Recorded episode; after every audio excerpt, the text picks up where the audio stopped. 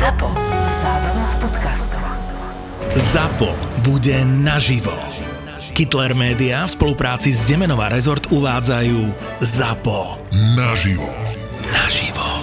Naživo uvidíte nahrávanie podcastov Doktor má Filipa, Borisa Brambor, Maraku a Peklo v Papuli, VAR, Tri neznáme, Kurieris, Vražedné psyché a Nehanebný hokejový bastardi. Partnerom ZAPO naživo je eSexShop.sk eSexShop.sk Hračky pre váš spokojný sexuálny život. V piatok 17. júna a v sobotu 18. júna budú podcastové hviezdy na jednom mieste. Na jednom mieste. Rezervujte si víkend v Demenová rezort. Keď pri rezervácii zadáte kód ZAPO10, máte 10% zľavu. Podcast obsahuje opisy fyzického, psychického a verbálneho násilia a tiež opisy brutálneho sexuálneho násilia alebo sexuálnej deviácie páchateľa. Z tohto dôvodu je tento podcast absolútne nevhodný pre poslucháčov mladších ako 18 rokov. Stredisko letovej prevádzky v Marseille zareagovalo takmer okamžite potom, ako zaznamenalo náhly pokles letovej hladiny. Lietadlo spoločnosti German Wings let 4U9525 však nereagovalo na výzvy dispečera. Dispečer pritom jasne počul hlasné, miestami nervózne dýchanie a preto nepochyboval, že lietadlo niekto pilotuje. Znovu zopakoval výzvu, aby pilot lietadla odpovedal na otázku, či má let problémy. Obavy dispečera sa zvýšili, keď na radare zbadal, že let 4U9525 smeruje k horskému masívu francúzskych Alp a na miesto klesania by malo lietadlo stúpať, aby ich bezpečne preletelo. German Wings patril pod Lufthansa a nemeckí piloti tejto spoločnosti patrili ku špičke. Dispečer zopakoval výzvu, aby posádka oznámila dôvod klesania stroja plného pasažierov. Opäť nedostal žiadnu odpoveď. Počul len hlasné dýchanie toho, kto pilotoval stroj, ku ktorému sa v zápäti pridal zvuk alarmu vyzývajúci pilotov, aby sa stiahli do kabíny. V pozadí hluku a zmetku po spustení alarmu bolo počuť búchanie na dvere kokpitu a hlasné volanie niekoho zvonku, aby sa dvere otvorili. Nikto však neotvoril. V slúchadlách dispečera znelo len hlasné dýchanie, alarm a zúfale búchanie na dvere. Potom nastalo ticho. Ticho, ticho, ticho. Dispečer sa pozrel na obrazovku radaru. Let 4U9525 však už na nej nebol. Zmizol z obrazovky. Bolo presne 9 hodín, 40 minút a 47 sekúnd ráno 24. marca 2015.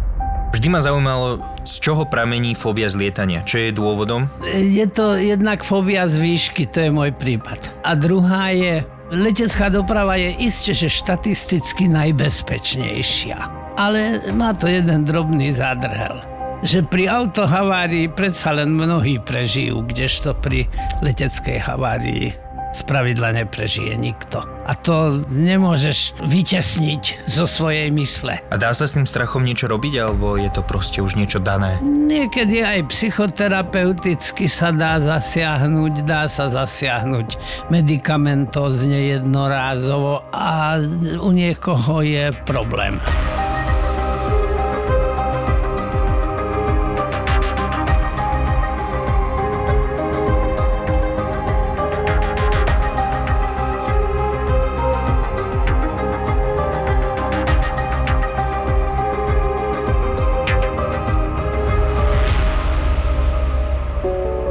Andreas Günther Lubic sa narodil 18.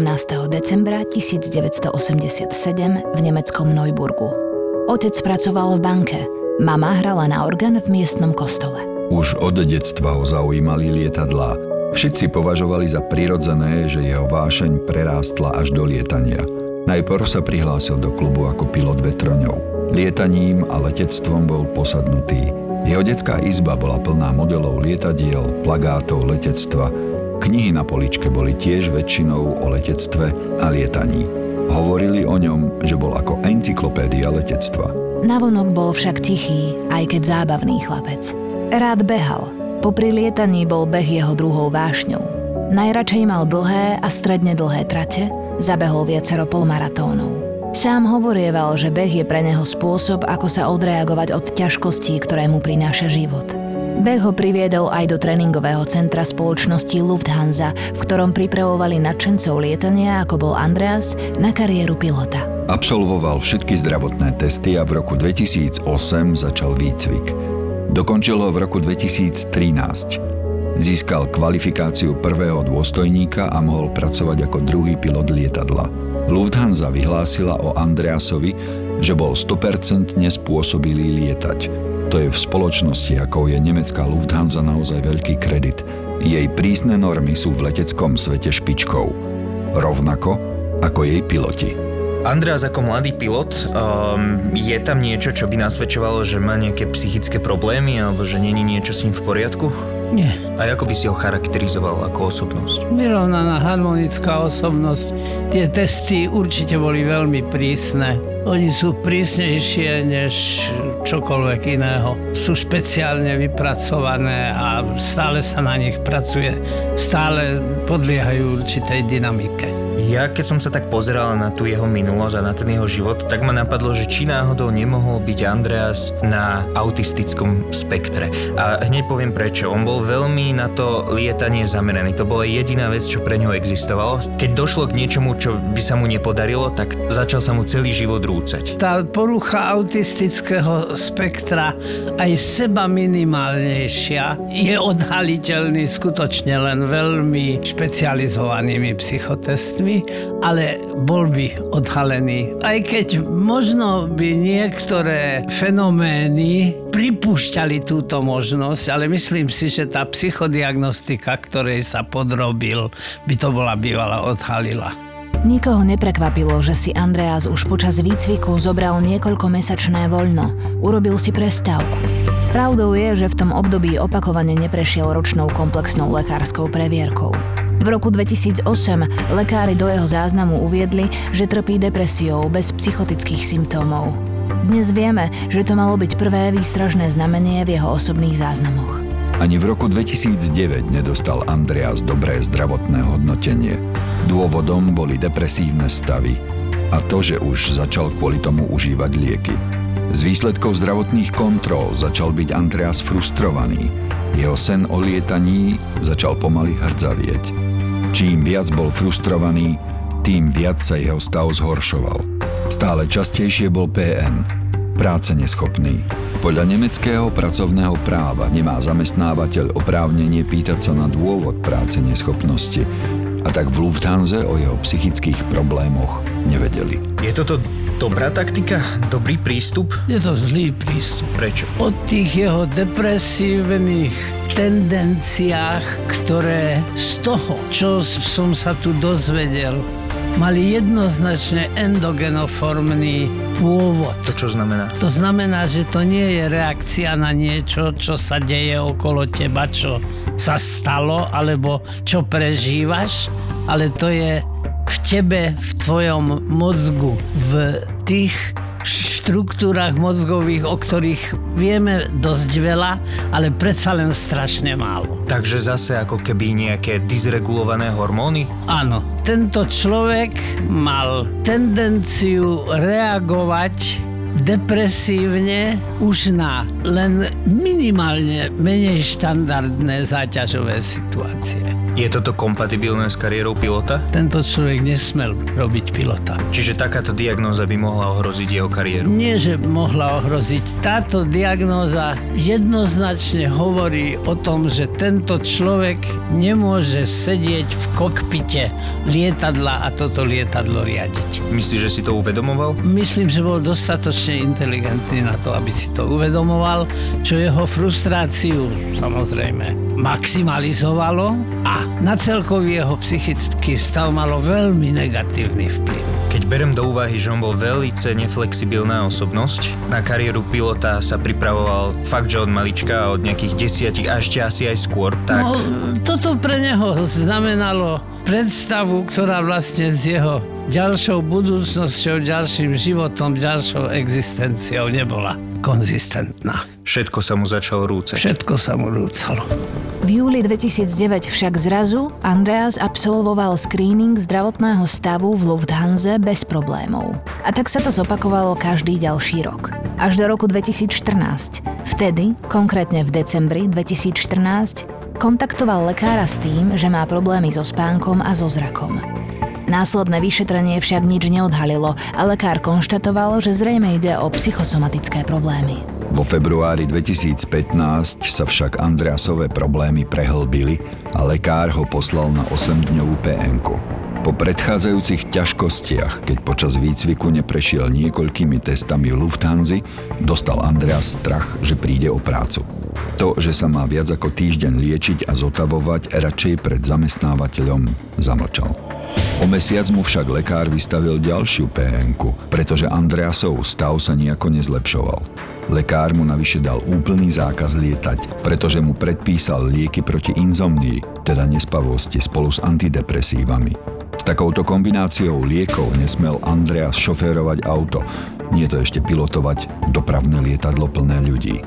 Pilot Andreas však aj teraz hodnotenie lekára, že je práce neschopný, zatajil. Zatajil aj to, že mu lekár odporučil vyhľadať odbornú pomoc kvôli podozreniu z psychózy. Takto sa to vlieklo celý február a začiatok marca. Spomína sa tu teda nejaký problém so spánkom a problém so zrakom. Súvisí no, to s tou predošlou toto, diagnózou? Toto, čo som sa teraz dopočul o jeho psychickom zdravotnom stave, mám taký dojem, že bez toho, aby som ho vyšetril, tak mi dáva oprávnenie, aby som vyslovil diagnózu periodickej endogénnej depresie. Tam ide o čo? Opakujúca sa endogenomorfná depresia, ktorá nie je na zvonku. Zvonku môžu byť len e, faktory, ktoré vznik depresívnej epizódy alebo depresívnej fázy urýchlia alebo dokonca vyvolajú ale v každom prípade ten, tento človek už bol absolútne nespôsobilý na to robiť pilota aj malému lietadielku, ktoré len obletí letisko. A prečo? Kvôli riziku samovraždy? Samozrejme. Čiže ten vplyv, ktorý túto periodickú endogénnu depresiu mohol spustiť, tak je možno jeho rozpadajúce sa manželstvo. V tomto čase to boli aj prvotné verzie. Áno, áno, samozrejme. Toto to, to, to mohol byť fenomén, ktorý dokonca vyvolal fázu depresie. Depresia je fázické ochorenie a takýto priebeh, aký bol u nášho klienta, je práve typický pre úplne typické, štandardné fázické depresívne ochorenie. Uh-huh. A tie problémy so zrakom to tiež súvisí s depresiou? Mohlo to mať psychosomatický pôvod, tak ako povedal všeobecný lekár, ktorý asi pravdepodobne mal v starostlivosti viacerých ľudí v takom adrenalínovom rizikovom povolaní. A takéto povolania sú aj viacej náchylné na depresívne stavy, hlavne takýto typ? No tak pokiaľ niekto má depresívnu tendenciu, tak e, adrenalínové povolanie samozrejme u neho vznik depresívnej fázy podporia. Na konci marca 2015, presne 24. zasadol Andreas do kresla druhého pilota lietadla spoločnosti Germanwings, ktorá patrila pod Lufthansa. Bol to rutinný let z Düsseldorfu do Barcelony. Kopilot má za úlohu prevzieť riadenie lietadla, okrem iného, aj počas plánovaných situácií, kedy svoju pozíciu opustí kapitán lietadla. Najbežnejším prípadom je, že kapitán sa vzdiali na toaletu, ktorá je mimo hlavného kokpitu. Počas letu do Barcelony, keď prevzal riadenie lietadla, Zrazu nastavil Andreas led na výšku 100 stôp, teda približne 30 metrov nad zemou. Na trase, pri ktorej lietadlo musí preletieť cez horské masívy medzi Nemeckom a Španielskom, je to extrémne nebezpečný manéver. Lietadlo začalo klesať. Niekoľko minút smerovalo k zemi plynule tak, že si nikto z posádky ani cestujúci nič nevšimli. Potom však náhle klesanie ustalo a lietadlo začalo naberať potrebnú výšku, aby hory preletelo. Bolo totiž nastavené do režimu autopilota a Andreasov zásah po chvíli kvôli bezpečnosti skorigovalo. Andreas nervoznel. Už pri nastupovaní do lietadla mal plán.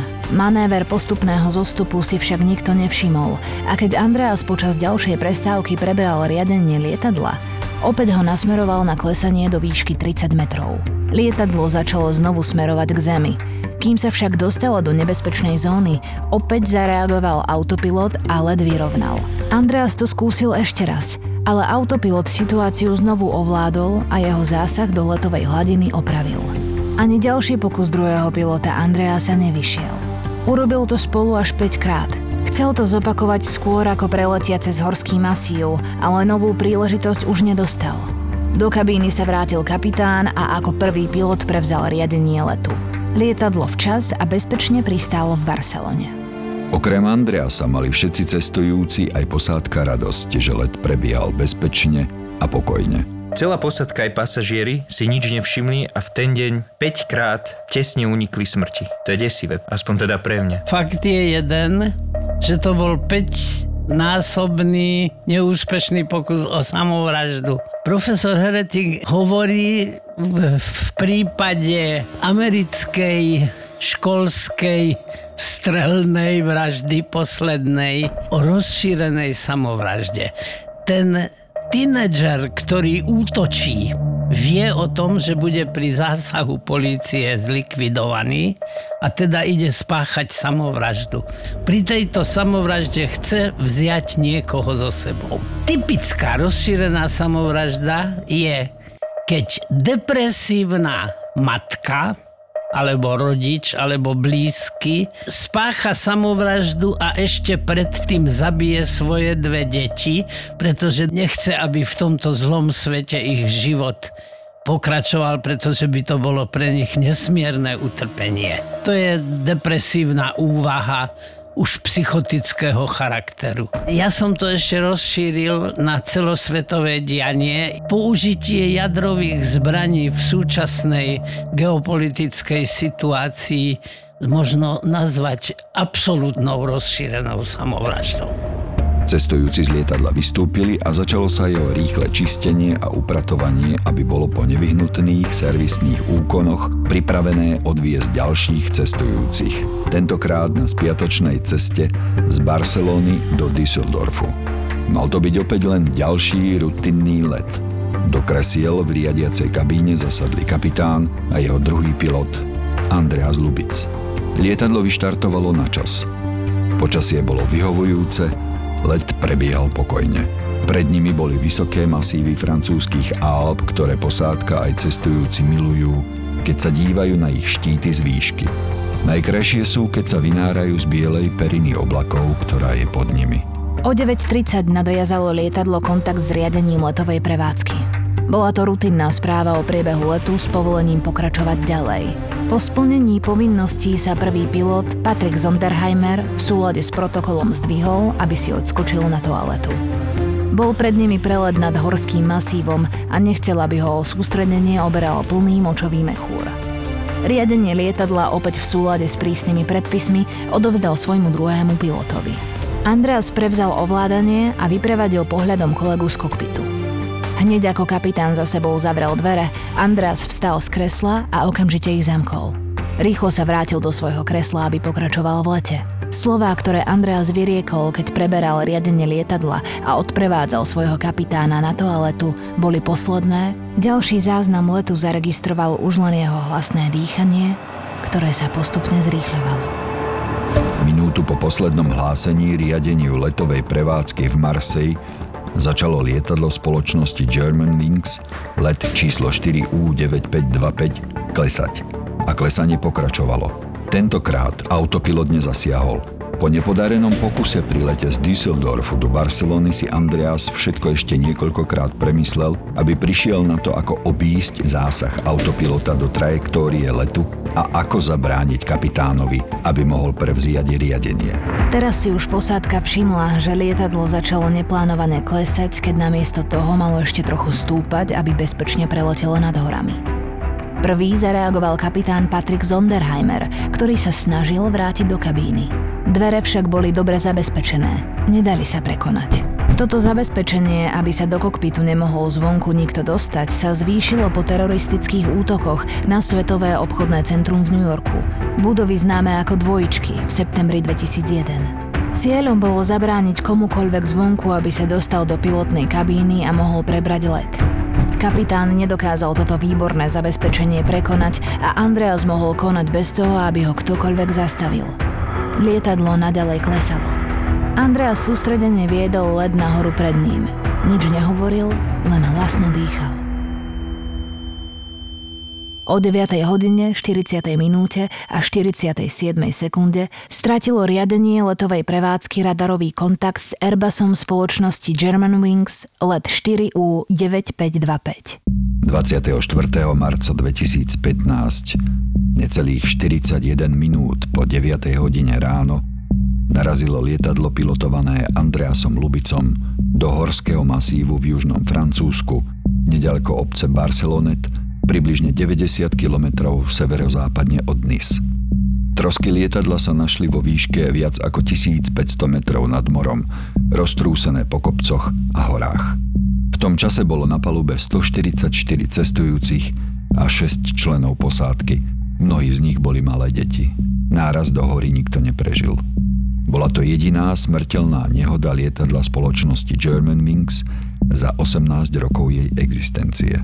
Viem, že Lubic mal psychické problémy Prečo ale zabil až toľko nevinných ľudí? Tých 146 obetí, to je des. 150. 150. Neviem k tomu viac dodať. Ale prečo väčšina týchto prípadov, tak tam berú tých ďalších ľudí zo sebou alebo zabíjajú aj títo, čo strieľajú na tých školách práve z toho dôvodu, že sa chcú pomstiť spoločnosti alebo že ich chcú na druhej strane ten druhý typ prípadu no, ušetriť pred utrpením? Z- zase použijem obrovské vedomosti heretikové v psychopatológii. On tam spomenul Herostrata. Do psychiatrie sa ujal diagnostický termín slangový herostratizmus. Herostratizmus je taká zvláštna odroda e, narcizmu, takého hysterického narcizmu, keď chcem na seba upozorniť takým úžasným spôsobom, ako to urobil Herostratos. Nikto už nevie meno staviteľa chrámu bohyne Artemis, jedného z divov sveta a Meno Herostrata, ktorý sa takýmto spôsobom chcel zapísať do histórie, bolo prikázané v antickom Grécku vymazať zo všetkých literárnych a iných zdrojov. Napriek tomu sa toto meno dodnes zachovalo a už ho z historického kontextu nikto nikdy nevymaže. Ničiteľ Artemidinho chrámu v Efeze Herostratos vošiel do histórie, či sa nám to páči alebo nie. Čiže, ak to správne chápem, Lubicov motív bol... Mohla to byť kombinácia depresie a túžby zapísať sa do histórie. A bolo mu jedno, že negatívnym spôsobom? Akýmkoľvek spôsobom. Keby sme žili o 200-300 rokov a ešte tento svet existoval, Lubicovo meno bude určite v medicínskej terminológii a v medicínskych učebniciach, najmä v učebniciach psychiatrie a psychopatológie spomínané. Keby to bola bežná samovražda, tak skočí z mosta, alebo sa predávkuje, alebo sa obesí doma, alebo niečo. Presne. Tuto musel byť nejaký taký megalomanský Áno, áno, áno, prosím, zviditeľniť sa. Bez ohľadu na to, čo tým spôsobím. Napríklad nepodarených niekoľko pokusov pri pôvodnom lete ho neodradilo od toho, aby svoje konanie vylepšil a doviedol do takej dokonalosti, že už sa mu to pri ďalšom pokuse podarilo. Z čiernej skrinky, čo bola nájdená, tak vyplýva, že on bol úplne pokojný predtým, než narazil do toho horského masívu. Je počuť tam iba jeho ale to, ale to, ale to zrýchlené, dýchanie. to zrýchlené dýchanie hovorí už o určitej vegetatívnej e, reakcii. Ťažkou, hlbokou, pri najmenšom hranične psychotickou depresiou je zahltená všetka jeho psychika. Pozostali po obetiach samovražedného letu podali žaloby. Smerovali proti tomu, že letecké školy, v ktorých Andreas absolvoval výcvik, jeho zamestnávateľ, ale aj posudkoví lekári, nesú zodpovednosť a časť viny na tom, že k tragédii došlo. Ich tvrdenie vychádzalo z toho, že takmer všetci vedeli alebo mali vedieť o Andreasových problémoch a preto mal byť vyradený z výcviku a následne mu nemali nikdy umožniť, aby pilotoval lietadlo plné nevinných ľudí. Francúzske súdy rozhodli, že neboli splnené kritériá trestného činu zabitia z nedbanlivosti. Tento rozsudok sa týkal nielen riaditeľov spoločnosti Germanwings, ktorá sa po tragédii zbavila čiernej škvrny tak, že sa premenovala na Eurowings, Viny bola zbavená aj materská Lufthansa a lekári, ktorých pred osudným letom Andreas Lubic navštívil. V rozsudku súd uviedol, že spoločnosť nebola informovaná o tom, prečo mu bola nariadená práce neschopnosť a nemohla ani ovplyvniť to, že ju pred zamestnávateľom Andreas Lubic zatajil. Rovnako letecká služba ani ostatní piloti neboli informovaní a nevedeli o jeho psychických problémoch. Po tragickej samovražednej nehode zaviedli letecké úrady nové predpisy, ktoré vyžadovali, aby v kokpite boli vždy dvaja oprávnení pracovníci. Od roku 2017 German Wings a ďalšie nemecké letecké spoločnosti od tohto pravidla upustili, pretože vyhodnotili, že sa nejako nezvýšila bezpečnosť letovej prevádzky. V marci 2017 rodina Andreasa Lubica usporiadala tlačovú konferenciu. Andreasov otec na nej vyhlásil, že neakceptuje oficiálne závery vyšetrovania, že jeho syn úmyselne spôsobil haváriu. Spoločnosť Lufthansa vyplatila 75 tisíc eur rodine každej obete a 10 tisíc eur ako odškodné za bolesť a utrpenie každému blízkemu príbuznému obete. Po vyšetrovaní sa v jeho internetovej histórii našli záznamy o tom, že on googlil spôsoby, ako obísť toho autopilota. Taktiež si to zhodenie lietadla niekoľkokrát vyskúšal na simulátoroch, čiže išlo veľmi detailne naplánované konanie. Áno, ale to konanie malo charakter na podiv, i keď to bolo pretrvávajúce, dlhotrvajúce konanie, malo charakter skratky. Pretože nebolo tomto alternatívne uvažovanie. On to vynechal. Rozhodnutie, vykonanie. To, čo sa dialo medzi tým, to už len smerovalo k vykonaniu a nebolo to uvažovanie alternatívnych riešení, ktoré vždy musí mať pri svojom konaní. Súhlasíš s rozsudkom? Neniesol na tom nikto iný vinu? Určite existovala v tom čase diera v zákone, pretože toto sa nesmie stať. Nič podobného sa nesmie zopakovať. Hm, never say never. Ne, nemôžeme to. Asi pravdepodobne sa nedá tomu zabrániť.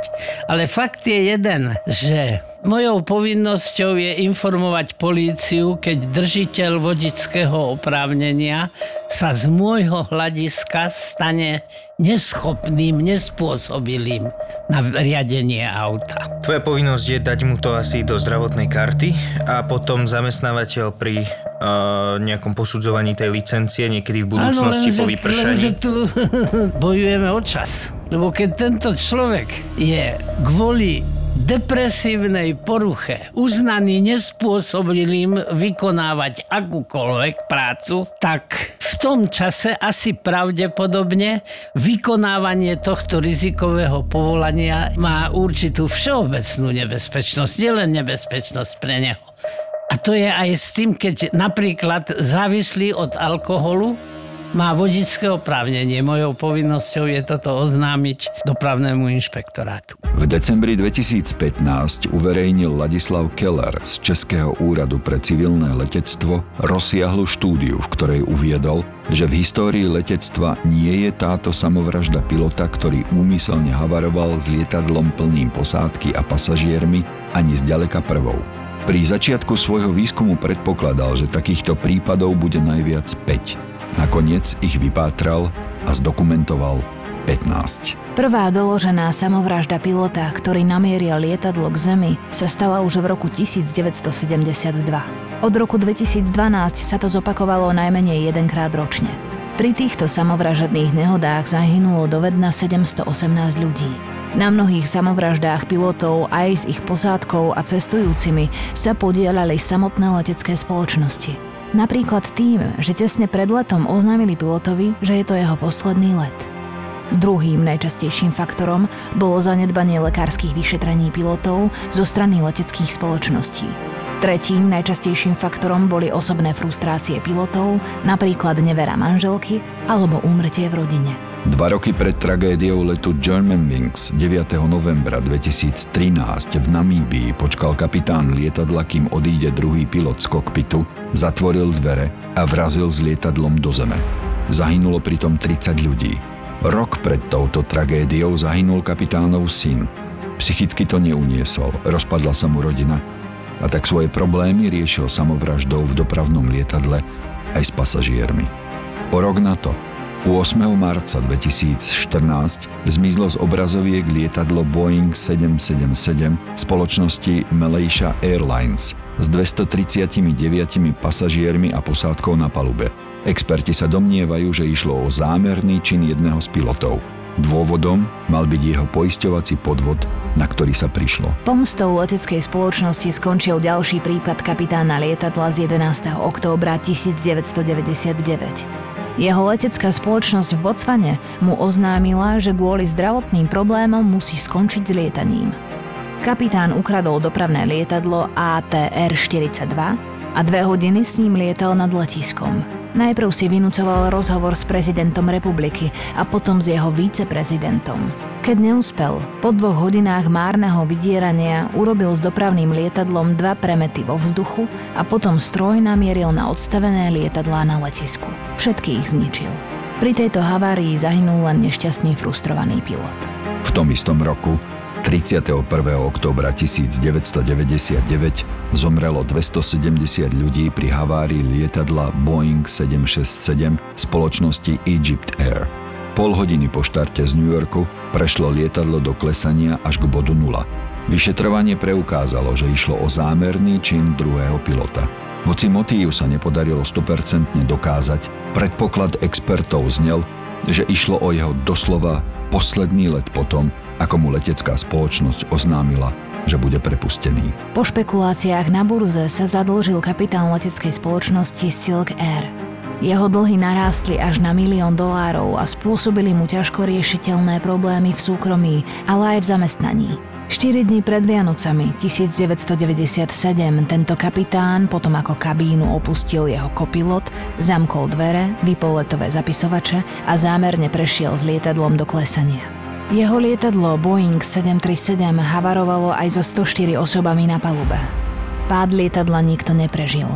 A takýchto prípadov je viac. Samovražedná havária Andreasa Lubica, pri ktorej zahynulo 150 pasažierov a členov posádky, však v tejto nešťastnej tragickej štatistike leteckých katastrof predstavuje varovný zlom.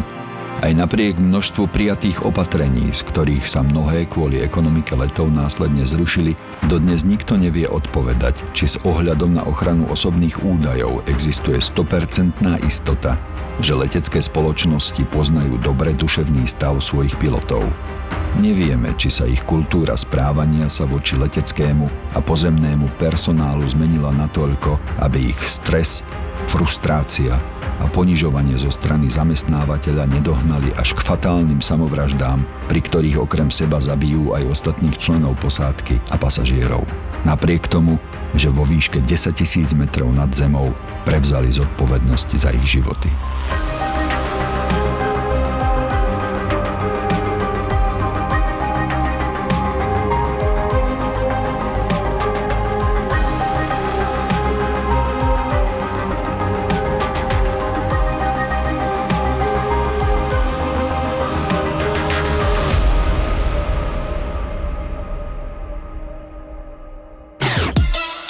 Koľko báb poznáš, čo sledujú formulu? Kvôli čomu sa vlastne všetko toto stalo? Perezovi a Verstappenovi vypovedal motor. A koľko z nich má na lítku vytetované safety car? Takže Ross Brown bude už teraz chodí vymodený.